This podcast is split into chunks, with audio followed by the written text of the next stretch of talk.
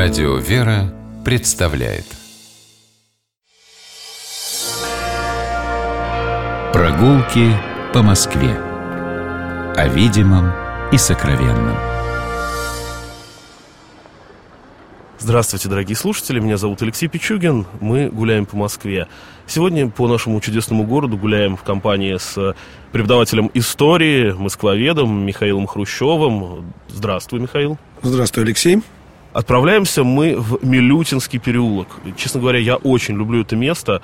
По возможности стараюсь, э, ну, либо пешком э, по нему пройти, если где-то недалеко вдруг оказываюсь. Или на машине проехать, даже если он мне не по пути, но где-то рядом, то я обязательно через него проезжаю. Очень он мил моему сердцу.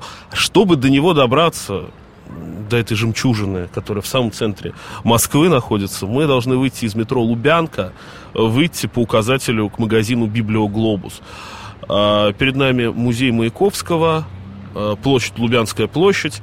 А, мы идем в сторону музея Маяковского, проходим здание, где находится большой книжный магазин Библиоглобус, и движемся по Мясницкой улице, и направо мы видим пойдет кривоколенный переулок, а налево маленький Милютинский. И вот мы в нем уже и находимся. Ну, я хотел бы уточнить, что когда мы отправляемся в какой-нибудь переулок, для начала лучше всего узнать, как же он назывался, как менял имена. Вот многие старые москвичи этот переулок называют улицей Мархлевского. А почему? Это Дело в том, что название? с 1926 года этот переулок носил название улица Мархлевского в честь Юлиана Мархлевского, польского коммуниста, который, собственно, а, проживал в этом переулке, а дополнительную пикантность этому придавал то, что в переулке находился польский костел.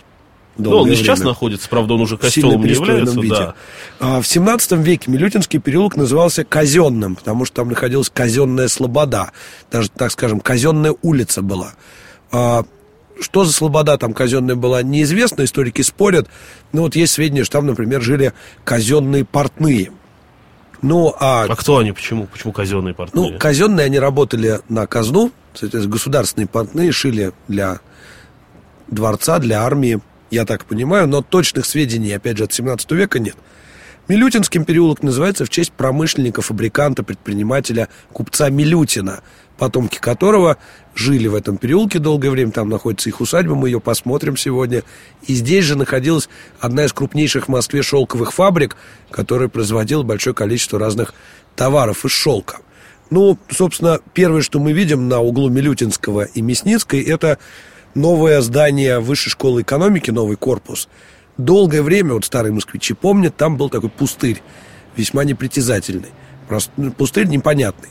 Там что-то снесли, там когда-то что-то стояло? Да, дело в том, что с конца 15 века на этом перекрестке стояла церковь святого Евпла. Название святого Евпла действительно очень редкое для Москвы, для России. Когда краевед, москвовед видит название необычное храма, то первое, что должно появиться в его голове, мысль, интересно, почему? Если мы видим действительно редкое название, вроде Святого Евпла, мы должны посмотреть в святцы, а следом за святцами в исторический справочник. И вот, глядя на святцы, мы видим, что День Святого Евпла – это 11 августа. И 11 августа 1471 года, это все старый стиль, я просто уточню, был подписан Коростынский мир между Московским княжеством и Новгородом. Ну, чтобы не вдаваться в подробности, скажу, что это мир был заключен после битвы на реке Шелоне между Иваном III и Новгородом. В результате этой битвы Новгород признал поражение, потом был заключен Коростынский мир, Новгород обязан был слушаться Москву во всем. Но что интересно, по этому миру было два экземпляра договора. У новгородцев один, у нас другой, и они не совпадали. Это как? Ну, вот так. Составили два разных экземпляра, следовали им. Это привело к дальнейшему конфликту с Новгородом, присоединению его к Москве. Одним словом, а, церковь Святого Евпла стояла не так просто на этой улице, а именно в честь Коростынского мира. Вокруг этой Подожди, а церкви... А Святой Евпол-то к этому какое отношение? 11 августа, день его памяти. А, и мир был заключен... 11 числа. Понятно. Так с каждым редким посвящением. Это просто такой вам прием, как определять дату, как определять смысл названия той или иной церкви. А, до 16 века храм был деревянным. Потом был воздвигнут каменный храм, который до нашего времени не сохранился. А здание, которое стояло позже всех, 18 век, двусветное двухэтажное здание с теплым и, соответственно, э, холодным храмами, простоял до 1926 года. Ну, постигла а, участь многих, многих храмов того времени. Этот один из первых снесенных, несмотря на всю защиту со стороны краеведов, историков, он пострадал. Несколько слов о церкви Святого Евпла. Стоит, наверное, упомянуть, что долгое время, полтора века, Мясницкая, собственно, и называлась Евпловкой. То есть, если вы окажетесь в Москве 16 века, и вам скажут, что что-то находится на Евпловке, просто знайте, что это современная Мясницкая. Храм святого Евпла в 812 году очень интересную роль сыграл. Это был один из немногих храмов Москвы, который был открыт. Во время французской оккупации Москвы там было разрешено проводить службы. А еще интересная история с храмом. Это связано с тем, что там еще и французский костел? Э, неизвестно, но факт, что этот район не горел, потому что там жили французы рядом, но об этом поговорим чуть-чуть попозже. Э, в 1917 году рядом с храмом Святого Ефла была настоящая битва за телефонную станцию, о которой мы сегодня еще поговорим. И во время этой битвы храм сильно пострадал. Вот что мы можем прочитать в дневнике московского профессора Николая Щапова. 4 ноября он писал 17 -го года. Церковь Святого Евпла около телефонной станции изрешечена пулями. У иконы разбито стекло, а икона цела. Перед ней толпится народ. На месте храма хотели построить долгое время какое-нибудь здание красивое. Вот, например, в 1926 году был опубликован план строительства Дворца Трестов. Но его так и не построили, и, собственно, здание Высшей школы экономики появилось только в последние десятилетия. Но давайте пройдем сам переулок и обратим внимание на дом номер 5 по Милютинскому переулку, он у нас находится слева.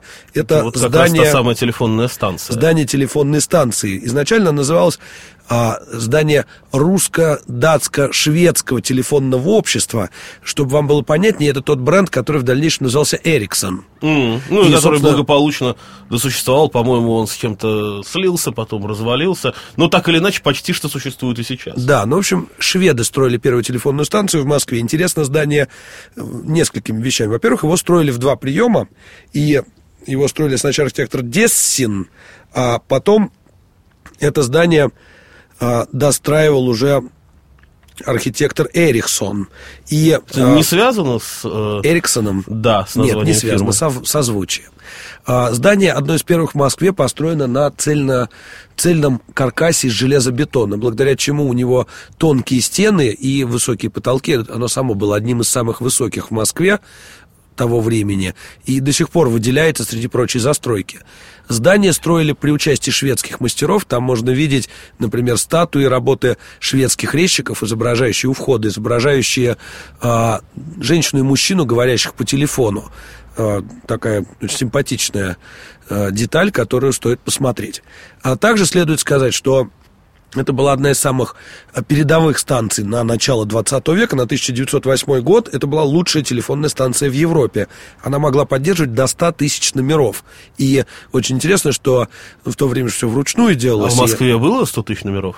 В Москве к 1917 году было 100 тысяч номеров, но после, чуть позже стало существенно меньше. А, все делалось вручную, то есть телефонистка должна была вручную перештыкивать а, штекеры с одного на другой коммутатор. Это очень большой размах рук нужен был. Требовалась девушка ростом не ниже 150 сантиметров и с размахом рук более 150 сантиметров, так с саженью в плечах. И, соответственно, таким девушкам запрещалось, например, выходить замуж за время работы – и им очень тяжело приходилось. Зарплату им небольшую платили первое время, но вообще работа была серьезная.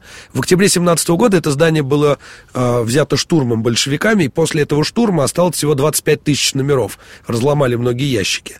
Чуть-чуть дальше пройдем этого здания и увидим здание французской католической церкви Святого Людовика. Замечательное которое... здание костела Святого Людовика, да, так и вот у нас в Москве несколько костелов, но вот это, пожалуй, э, один из самых э, таких элегантных, что да, ли. построен построенный в стиле классицизма, его построил архитектор Жилярди. Здесь французы жили с 18 века, и французская колония, собственно, во многом защитила этот район от своих соотечественников и от буйства московского пожара. И, собственно, вот это здание было уже перестроено в 1830-е годы. Интересно, что а, при католическом храме был, э, была своя школа приходская, которая существует до сих пор в виде французского лицея.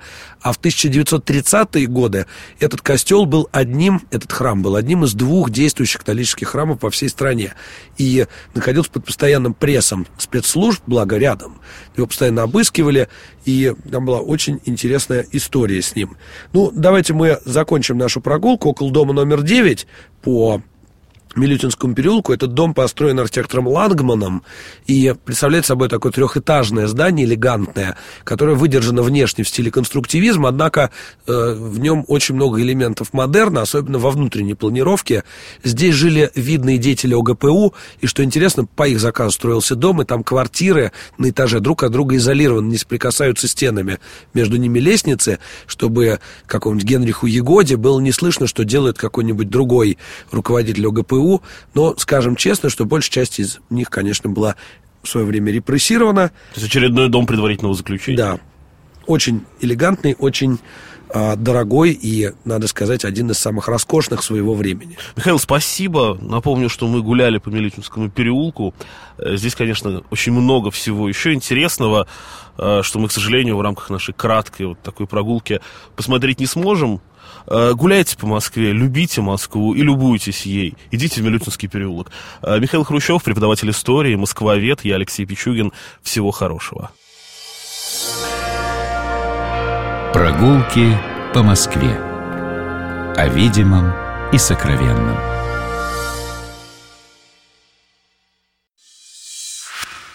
Программа «Прогулки по Москве» произведена при поддержке Комитета общественных связей правительства Москвы.